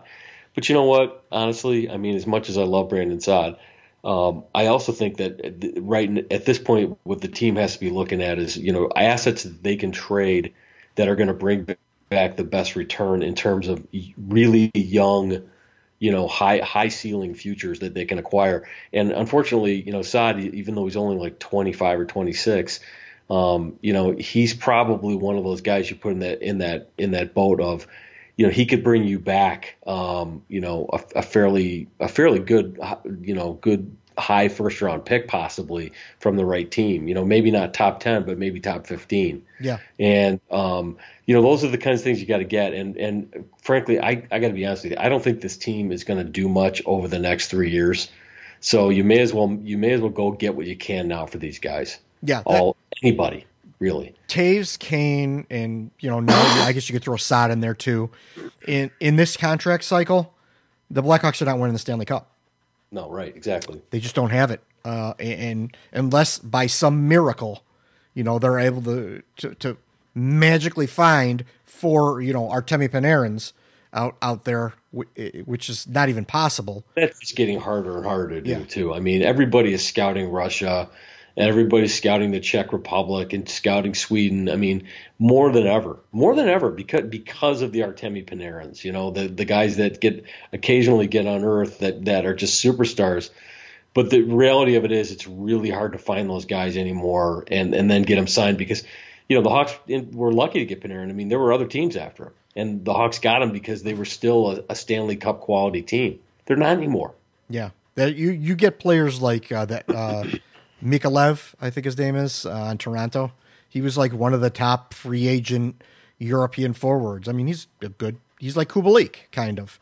Um, You know, he's a decent player. He, adds to the lineup, but he's not going to carry your team. So, anyway, Craig Carlson. Does Stan look at Hynes or DeBoer to salvage the season or his job? If so, which one would be better for the team long term? Is Erik Gustafsson Swedish for Andy Delmore? Nailed it! Um, I mean, he, he he could. I would I would think that uh, you know that's his job to look at Hynes or DeBoer. Um, I mean, Hynes. I don't know which one's going to be better for the team. DeBoer has more experience. He's been known historically. His first year of coming into teams, Mhm. he's he really does well. Uh, then they kind of falter, and he ends up moving on. Uh, San Jose really didn't. He really wasn't the problem there. Uh, they just couldn't get any saves. Uh, but uh, you know, I don't probably DeBoer, but I don't know. I really honestly Yeah. don't know. We didn't see enough of John Hynes to to really know. But hey, you know, you could bring in Hynes and you could bring in uh, Jim Montgomery and you could have the all bald guy crew coming in and coaching behind the bench. You Don't keep make me using this word jabroni, and it's awesome. That's what I have to say about uh, Erik Gustafsson. Uh, You know, it's so funny the Andy Delmore comparison because I've I've used that comparator for him before because he's basically a guy who's who's really his worth is on the power play, and that's what Delmore was. Andy Delmore was like the worst skater I ever saw. He's like he had the weirdest skating stride, like literally like one of his legs was like six, six inches longer than the other one, and uh, yeah, that takes me back a little bit. Well, uh, look at Erik Gustafsson the other day when he fell down on that uh, two on one. Uh, that that was not that was like that was John Scott esque. When You know, uh, Gustafsson. I mean, he's a great skater. He's got a he's got a fantastic shot, but just I mean, it's like he's like it's like there's tumbleweeds in his brain. I mean, he's just he just does the. I don't know if it's because he doesn't want to, and sometimes I suspect that that's what it is, or he's just not very smart, or both. I don't know. Yeah, I try to think that, or I try to give him the benefit of the doubt and think that uh, he's smart enough. Maybe he just can't. I don't know. I don't know. Uh, who knows? Um, thanks, Craig. Uh, very cool dude. Uh, asked, do you really think that Dach and Boqvist are good enough to build a team around? I have my doubts, but I may be too pessimistic. You are not too pessimistic. They may be, uh, you, you know, part of the new core, but I don't think they are the next. Uh, you know, I, I honestly don't think that Boqvist is the next Duncan Keith, and I don't think that Dach is the next Jonathan Toews. That does not say say that they're not going to be really good NHL players for the Blackhawks. I still think they're going to be good NHL players for the Blackhawks.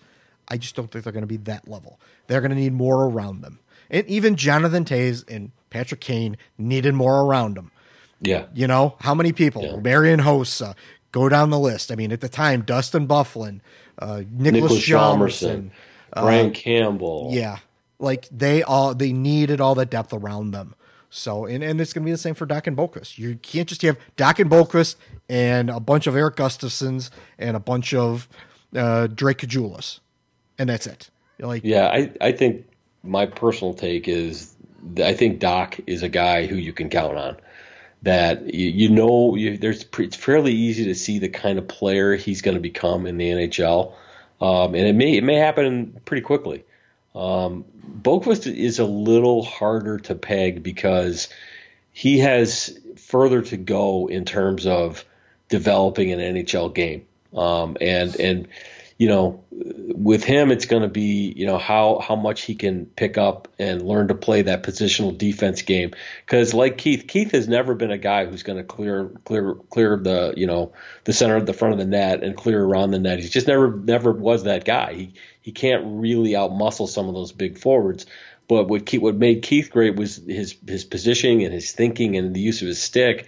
And um, it, it remains to be seen how much of that Boqvist can or will um, assimilate in, assimilate into his game. You know, and and uh, so he's a little harder to say yes. He's going to be a really elite defenseman in the NHL because I mean there's I think there's a lot there's a school of thought out there that it, that the defensive side doesn't matter and as long as the guy can can drive the play up the ice he's got I I just disagree I think a defenseman's got to a great defenseman's got to be able to defend even if he is a great offensive player primarily uh, and- Erik Gustafsson is is the prime ex, your prime example of that.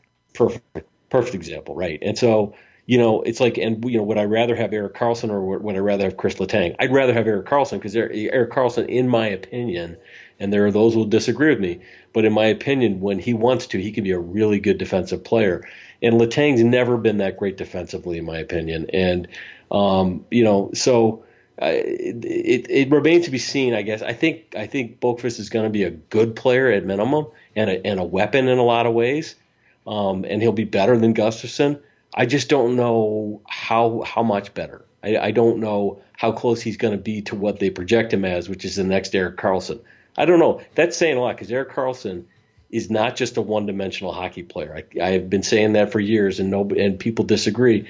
But I've just I've seen enough of how he can defend when when he wants to. You know, like when they had that long run in the playoffs um, a couple of years ago. Um, I think that was the year Nashville won the cup. Um, he was terrific, and you know if Boqvist can be that kind of player, well then you got two of them, but you still need two or three more of those guys to get back in that conversation of being a Stanley Cup team. Yeah, and again, I uh, I th- I compare Boqvist more to like uh, Brent Burns. Like, not that he's gonna. I don't know Oh. that he's gonna get to that level, but Brett He's not going Burns. to is- get to that size. yeah, but he and, I'm not even saying he's that type of player, but like that kind of enigma, like a weird He's like, like, that's freak like a of nature. that's like a Dustin Byfuglien. yeah, you know? But what I'm saying is like he's kind of a liability in his own end. Brent Burns is like you can't Well, really and- and control. Some people say Byfuglien is too. I mean, Yeah. he's got mobility issues.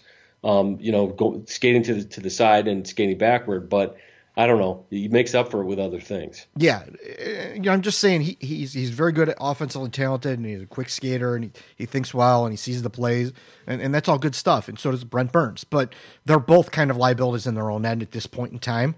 And uh, if you're going to be playing a guy 26 minutes, some of that time you have to be able to defend in your own end. You can't. You're not going to spend 26 minutes on the other end of the ice, Or or not you need a partner. You need a partner who like is like a Niklas Hjalmarsson, who is going to cover for you and is so stable and so steady that you know that it makes up for that your deficiencies defensively. Um, and you know the Hawks are projecting perhaps um, Alex Vlasic as being that kind of player, but he's got a long, long way to go to reach that that level if he ever will. But that's the value of guys like that, of guys like Niklas Hjalmarsson. Oh, hey, look at that! Grabner scores, gives the Coyotes a one nothing lead. Oh God. Yeah, it's already started. Um, so let's wrap up with Jackie Davis. She's one of our top fans. She's always got a question for us. She's always got really good stuff. Um, I want to spend a little time on her stuff, and then we'll get out of here and watch this uh, nightmare game. Uh, Jackie Davis, where to start? Can we please trade Gus now? Of course, we know what what that is. Are we done with the Dylan Sikura experiment? I'd be fine with it if some team wanted to take him off the Blackhawks' hands. He's just looking more and more like he's just kind of a AHL, NHL tweener guy uh, that you know maybe he, maybe he'll be a full time NHLer someday, but um, you know you're looking at like maybe a third line guy at best. And and you know what? There's a lot of third line guys out there in the NHL, you know, on the free agent uh, market. So You know, I gotta be I gotta be honest with you. I mean, I haven't seen anything from Dylan Sikura that tells me he's any better than, for example, Alex Fortin. I, I, matter of fact, I think Alex Fortin probably has done more in the NHL than Dylan Sikura has in about the same amount of games. So, um, I you know I think that Stan Bowman may come to regret that statement that he made a couple of years ago about Sikura that he was the big trade deadline acquisition that, that they were going to get because what that a statement like that belies is really uh, poor assessment of prospects. Um, I mean that's that's just embarrassing. And this, yeah, you're right, Gay. He could come around and end up being a really really good player, but he, I think he's pretty far from that. I mean, because this is we're not talking about a 19 year old who's who's still got to mature physically. He's 23, 24. You Two know, no- so two nothing Arizona. Sorry to interrupt you. oh jeez. Clayton Keller. something. Yeah. Either that or you were having an aneurysm, one or the other. Oh god. So, um, yeah, and, as far as Gustafsson, I mean, uh, why he's still around, I, I don't know. Um, you know, Because the meatballs love problem them. is- They they cater to the meatballs. You find a meatball hero out there, the Blackhawks just eat that up, man. I think I think that's it. You know, and the problem is though is is that you know it's hmm, it's it's the more he plays, I think the more other GMs and scouts go, yeah, I mean this guy is you know, he's at best a mixed bag on his best night. He's a mixed bag. He's to he's to make you look great and he's to kill you. And I think I think that, you know, if they'd have moved him maybe a couple years ago when he was first up and he's starting to, you know, score all those goals and you know, when he had piled up all those points, but the Hawks should have known. The Hawks should have known this is a guy who's he was 25 or 26 at the time. They should have known that he, this is a guy who's probably never going to be this great player that that that we're making him out to be, and let's move him and let's get something for him now. Now the problem is, is that you play him 26 minutes a night, he's exposed, Yeah. and I don't know how much you're going to get for him. But you know what? You might as well move him because if if if you don't, then you're then you're showing doubt in Boqvist because Boqvist is the guy who's going to replace him. Yeah. And speaking of Boqvist, and I quote Mr. Ben Pope, Gilbert Boqvist split down the middle like a overripe watermelon. Hawks trail two nothing. yeah, I mean, and it's because one is not very good and the other one is too young. I mean, he's too inexperienced. I think Gilbert's gonna be. I think Gilbert could be an okay player, but he's not like. You got those two guys that are basically essentially rookies out there together, and uh, this is what you get. Uh, unfortunately, yeah. you know. Um, do you see Lehner signing long term with this team? I hope so. Um, this is where I want to talk about Robin Lehner. There, there's a lot of misconceptions out there, and I'm sorry if we're going to go long on this, but there's a lot of misconceptions out there that, well, if I'm Robin Lehner, I'm not going to sign with the Blackhawks because they stink on defense, and uh, you know uh, he he's going to want to face a lot of shots. And uh, listen, Robin Lehner knew what he was getting into coming into exactly, the Blackhawks team. Exactly. He knew what he was getting into. Now, while the Islanders put up really good numbers before the season, they had lost a couple of really good players in like Jonathan or uh, John Tavares. Um, they and, and several other players they had lost. They were not look. They were not high on anyone's list. They were going to be one of the bottom teams in the league, or so people thought. So that's what he was getting into in in the Islanders when he when he was with Buffalo, they were not good. When he was with Ottawa, they were not good. Now, some of those he was, you know, he was drafted with Ottawa. I get that. He was stuck in the system. But he had some say so after all that. And he played with teams that were not that good, gave up a lot of shots. He's confident goalie. He's very confident goalie in in his, you know, what he can do. He doesn't he, he is not looking at, well, the black, you know, Blackhawks leave me hung out to dry. Uh, you know a handful of games this year. He's looking long term down the road. Exactly, and you know, let me jump in and say this. I mean, I, I, I, you took the words out of my mouth. Lehner isn't stupid. I mean, you know, he came in here realizing this was this was a, a bad defensive team. This is a team with a lot of money tied up in in aging players. Um, but when you listen to him talk, he talks about, well, these are the things we need to do to improve. I mean, he's he's he's talking like a leader honestly. And he's also talking about a guy who's taking a longer view on this team. It's not night to night with him. He he's looking longer out there, like he plans on being here. And yeah, I mean there are things that could change that. I mean the the locker room could be, the dressing room could get toxic. And, and that may want you know want him to leave, or you know a, a, a rift could develop between him and Crawford. I'm not saying it is. I'm not saying it will. I don't think it will actually, because I don't think that either one of them is that kind of guy. Um, but there's sure there's stuff that could happen. But honestly, I think I think anybody who thinks that Lehner just said, "Ah, just go to Chicago for a year. What the hell?" You're being naive. He came here knowing that this was basically an audition for and an easy audition for a long-term contract in the second or third largest market, or maybe the fourth largest market in the league. That's that's what he was doing, and, and knowing that he was buying into a rebuild. And also, I've said it a couple times. There's no way that this happened. And Stan Bowman just said, "Oh, we'll just sign for one year for five for five million dollars," and that was it. And there was no other talk. Yeah, so we can have the, the best one-two punch in the league. Bullshit. For twelve months. I mean, people, you, yeah. you just don't be ignorant. They did it because they knew they were losing Crawford probably at the end of the year, and they knew they knew they probably had to lose Crawford because of his age and his health history. And here's a guy that you could plug in. And that's, that's, that's it. And the reason why, a very good reason why the Blackhawks would have signed him to a one year contract rather than a long term contract, you know, this one year, $5 million contract, is they had Corey Crawford on the books right. for another year. And signing Robin Lehner to, you know, a four year, 7 million per season on top of Corey Crawford, like they couldn't do it. You couldn't fit under the cap.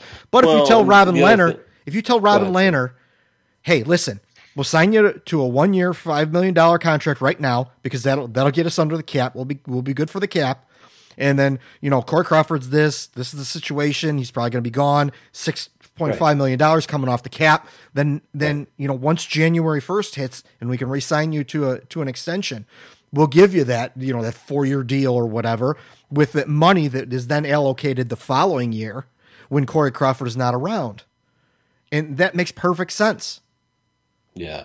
And so I think you know the the the really telling part of this whole Lehner drama is going to be between January 1st and March 1st. And if the Hawks don't announce an extension for Lehner in that time, um, or you know, they're or end up being really really close on an extension, um, then you know the, the odds of keeping him go way way down. Yeah. Um, it's not impossible, but the thing to remember is, you know, all these people are like, "Oh, Lehner, he's gonna, you know, he's just gonna go and get top dollar from somebody else. He's not gonna want to be here." But the truth of the matter is, the only team that can negotiate with him between now and July 1st is the Hawks. Exactly. you know? Exactly. And so they're in the driver's seat on this. and, and this this trade Lehner now because you're gonna you you get a bunch of assets for him, and then what? You're gonna what are you gonna do over the summer when Corey Crawford and Robin Lehner aren't around? Right. What are you gonna do when September hits and you have camp and your starting goalies are Collin Delia and Kevin Lankinen? Uh, I think I think some of these people still are holding on to this idea that that Crawford's going to be here till he's 50, and it's, it's not realistic. It's you got to let go of the past, guys. If you bet on that, you're a, a really stupid person. Don't bet on that because that's the, that that is completely irresponsible to to do something like that. To let the 28 year old guy who's a Vezina finalist go. Uh, to hang on to a guy who won you a cup four or five years ago that now Right. has head injuries and is Right. 35 years old. That Right. doesn't make any sense. And that's that's why chances are a year from now, Lehner's going to be the number one goalie here, and Crawford will probably be playing somewhere else. Yes. Or maybe he'll resign in Chicago for less money to, to stay in Chicago. Maybe he will, and maybe he'll you know they'll they'll keep this thing going. But it, I don't think it's going to be with both of them. You know, with Lehner making seven and a half million a year and Crawford Crawford making six and a half. Yeah, we, and my, it's going to happen. I think we both agree a good bet uh, on what Lehner, whether he gets it here or whether he gets it somewhere else, is Seven, about seven seven million per million. You know, probably about a four year deal at about seven to seven and a half million. That's Yep, yep. what I'm predicting. or maybe five. You know, Yeah. it depends. I mean, if the team observes that he takes good care of himself, and you know they feel like he can, he he'll still be really productive at, at age 33, then then maybe they do five. I mean, that's how you you know that's how you make sure that you get a guy like that, especially if if you if it goes past March 1st and you know there's some risk of him reaching free agency, then they may have to give him another year. Yeah, and and like again, you can't go into free agency and not have not have any idea who your starting goalie is next year. Right. Like, are they going to sign Braden Holtby? No. And even if you do sign Braden Holtby, is he going to work in this system? You don't know. Why would well, I you don't bet think they're going to get Holtby. Holtby's going to get a lot of money. somewhere? Yeah, for sure, somewhere. It may not be in in uh, Washington, but he's going to get somewhere. But Oh, yeah. I mean, the, the the bottom line is, is like you know what Robin Lehner can do in your system with your organization. You're seeing it right now. Are you going to just throw that away for what? For what? Why would you do that? Why would you throw that away to bring in another guy and roll the dice with another guy? There's no reason for that. You have the guy. They have the guy. They have him. Right. right. And that's the thing. Aside from how well he's played under really difficult circumstances, I don't know. It, in his interviews, the things he says and the way he says them, to me, that's a guy I want around Yeah. because he because he's a leader. Because because you know he's he's all about improving the team and and being generally being positive. Now I understand he got a little upset the other night, and that's okay too. Um, but you know, the, but to me, the way he talks, the way he carries himself, is a leader. I love And it. You need that. Yeah, I love it. Yeah. Like I I liked him before. I like him even more now. I mean, not not me just too. because of his play, but I love his attitude. I love how he's straight with everyone. Uh, Yep. he, he's passionate about the Blackhawks. Like he wants to win with the Blackhawks. Yeah. Like that's the kind of player you want backstopping you. He's got the Yep. size, he's got the talent, he's got the pedigree, he's got the right attitude. He's now, you know, sober. Like why would we ever why would anyone ever be like, "Well, you should just trade him for blah blah blah blah blah." blah. Like that's the guy you keep. That is the guy you keep. Trade other people, that is the guy you keep. Right. Period. And if if they let him go, like like I, I'm out. Like if you if if if they go in any other direction than that right now, like that that would be dumb. This is this is like the biggest slam dunk they've had in a while. So, sign this guy to an extension, hang, eh, let him, you know, usher in the kids, uh, Delia, Lankinen, whatever, and then four years down the road, figure out what it's going to be from there. Even if he doesn't make it all four years or five years or whatever, you you think you're not going to be able to to unload his contract if it's fairly reasonable, unless he completely, you know, folds and you know and, falls off a cliff in four years, Right. uh, you could still get something for a guy like that. right. You know, just the same. You know, even better than Crawford because he'd be younger and uh, Right. probably making you know not that much more than what Crawford's making now. So Right. anyway, yeah. So anyway, that's the uh, the Robin Lehner stuff. Uh, they they need to hang on to that guy and sign him like twelve oh one on January first if they Yep. can. Lock him up, and uh, you know that's a, a guy you could build your defense around. So You know, I also think too is if they if they do that, if they do that extension sometime in January or February, you know, again, it's going to be a little easier to have the conversation with Crawford and and uh, you know early February. Look, you know, we want to give you a, a, a fresh start with a new team. Team's got a shot at you know making the playoffs this year and, and perhaps extending you. You know, and I think that's going to be an easier conversation. yeah, and, and in all likelihood, it's probably not even going to happen that he's going to get traded. But one way or the other, I don't think he's he's not coming back as a starter. Crawford isn't. Yeah. Uh, he just can't. You just can't do that.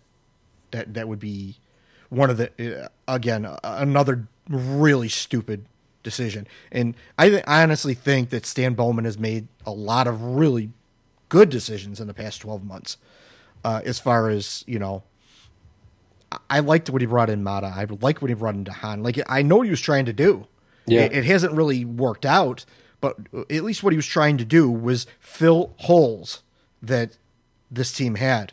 No, and, and Maatta and de Haan have not played bad. I mean, Yeah. when when de Haan's been healthy, and so those moves may yet you know you know pay off at some point. Uh, The problem is, is just they don't have enough sort of inertia in the right direction as a team, you know, for for those moves to look really good yet. You know, in terms of supporting players, but. Um, you know, there's no time like the present Yeah. to start making them. Yeah. All right, that wraps it up. Okay. I think we're good. All right. Well, um, I don't have any like major plugs. Uh, just go to our website www.the-rink.com. Uh, we got a lot of cool new stuff we're going to be doing, and uh, we're really excited about all that stuff. Uh, we have the Colorado Avalanche division. We have the Columbus Blue Jackets division coming soon. the the soon the soon to be premiering uh, uh, blue uh, therink.com slash canon. Yeah. So uh, you can follow all those accounts on all the social media, depending on what you like. I kind of I divided it up so that uh, you know if you only want to see Blackhawk stuff, you see Blackhawk stuff. If you want to see you know only Columbus, only you know so forth and so on. But uh, everything is everything all comes together under the or uh, the Rink official, uh, and that's on Instagram, that's on Twitter, uh, and that's also on Facebook uh, the Rink Shy, or for Chicago. Uh, you can follow that for all the Chicago stuff. Uh, the Rink Colorado, you of course for the Colorado stuff. The Rink Columbus on Twitter. Those are all these are all on Twitter. You can follow all those for all those uh, different insights. Uh, Mr. Mr. Jaeckel, you're going to probably be doing some writing as far as the uh, Columbus Blue Jackets go in the future. I am, and we are also, by the way, we're looking for writers for all three of our NHL, um, you know, teams and affiliates, and we're also looking for writers um, to cover other aspects of hockey as well. So, if you are a, a writer, um, old, young, in between, um, you know, a lot of us do this in addition to full time day jobs. So don't be shy. Um, and uh, you know, uh, if you know somebody who's a writer who, who'd like to get into hockey writing, um, this is a great way to do it. And frankly, you know, we've had uh, a couple of our writers have come and worked with us and, and built up their portfolio of work and have gone on to other things. And um, you know that that's that's how this works. And uh, um, you know, but we would welcome working with you in the meantime and be part of a, a growing brand. Um, and uh, you know, I think we've we've gained in profile and, and in followers, and uh, that's only going to continue. So, like I said, if you if you're a good content creator, you've got good insights and, and good writing skills, um, you know, uh, we would love to have you join us. So just you know, drop us a line. I believe it's right for at the rink.com. Yeah, it's right W R I T E for F O R at the dash rink.com.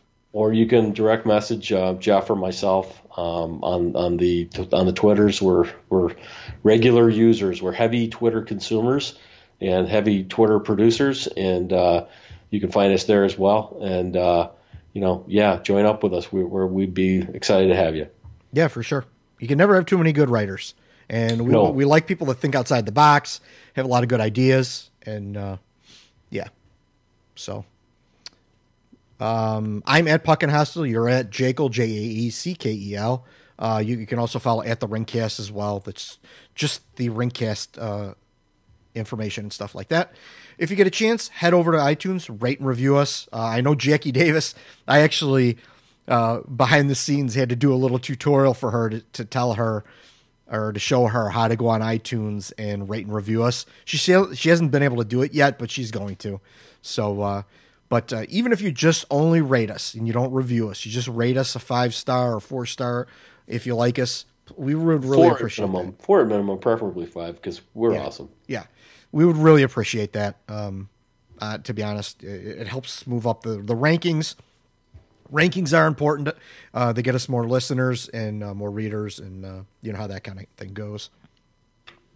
So uh, I don't uh, really have any more uh, last plugs except for uh, it's three to nothing now.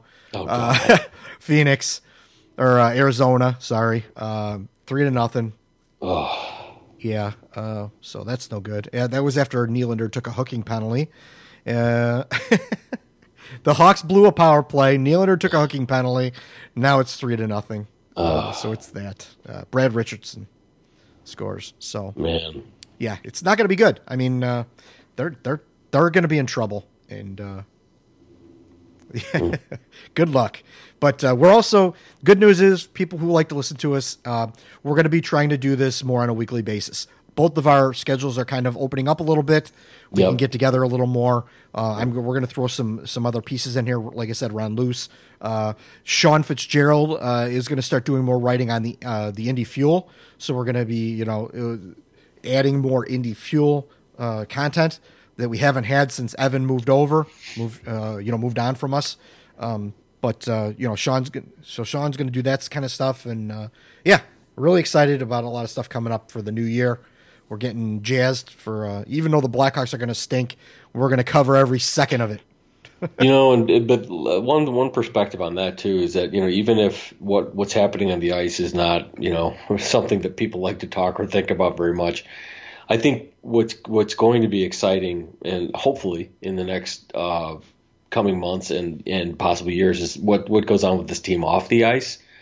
Um, I think that you know sometimes when you go through difficult times like the Hawks are going through, that forces the team to make some changes. And some of the you know again, hopefully those changes are about rebuilding this team and rebuilding the talent pipeline and and you know getting back to glory. And we'll be more than excited to to bring that to you and to bring you know what we can from behind the scenes as we hear it, and uh, you know provide the analysis on it. And so um, it's not all is not lost. I just think we're entering a different phase now um, as Blackhawk fans, and uh, certainly you know we're adding on this the coverage of other teams who are ascendant teams like like the the Avalanche, like the Blue Jackets. So um, you know that's that's been our goal is is to make this about hockey first, and you know the the the names on the front of the sweater second. So. Um, you know, just stick with us. It's it's, it's this we, we're gonna we're gonna bring even more exciting stuff in the weeks and months to come. Yeah, and uh, just to, just to end this on a sour note. Jeez, four to nothing. No, no, no. Um, the uh, the Coyotes are up three to nothing, and uh, Vinny Hinostroza has secondary assists on all three goals. Oh, Jordan Oesterle has one too. Ay, ay, ay. Yeah, this is beautiful. Yeah. Oh well. All right. Well, I guess. With that being said, thanks for taking time out of your busy schedules to download, listen, and support us. Until next episode, see you on the rink.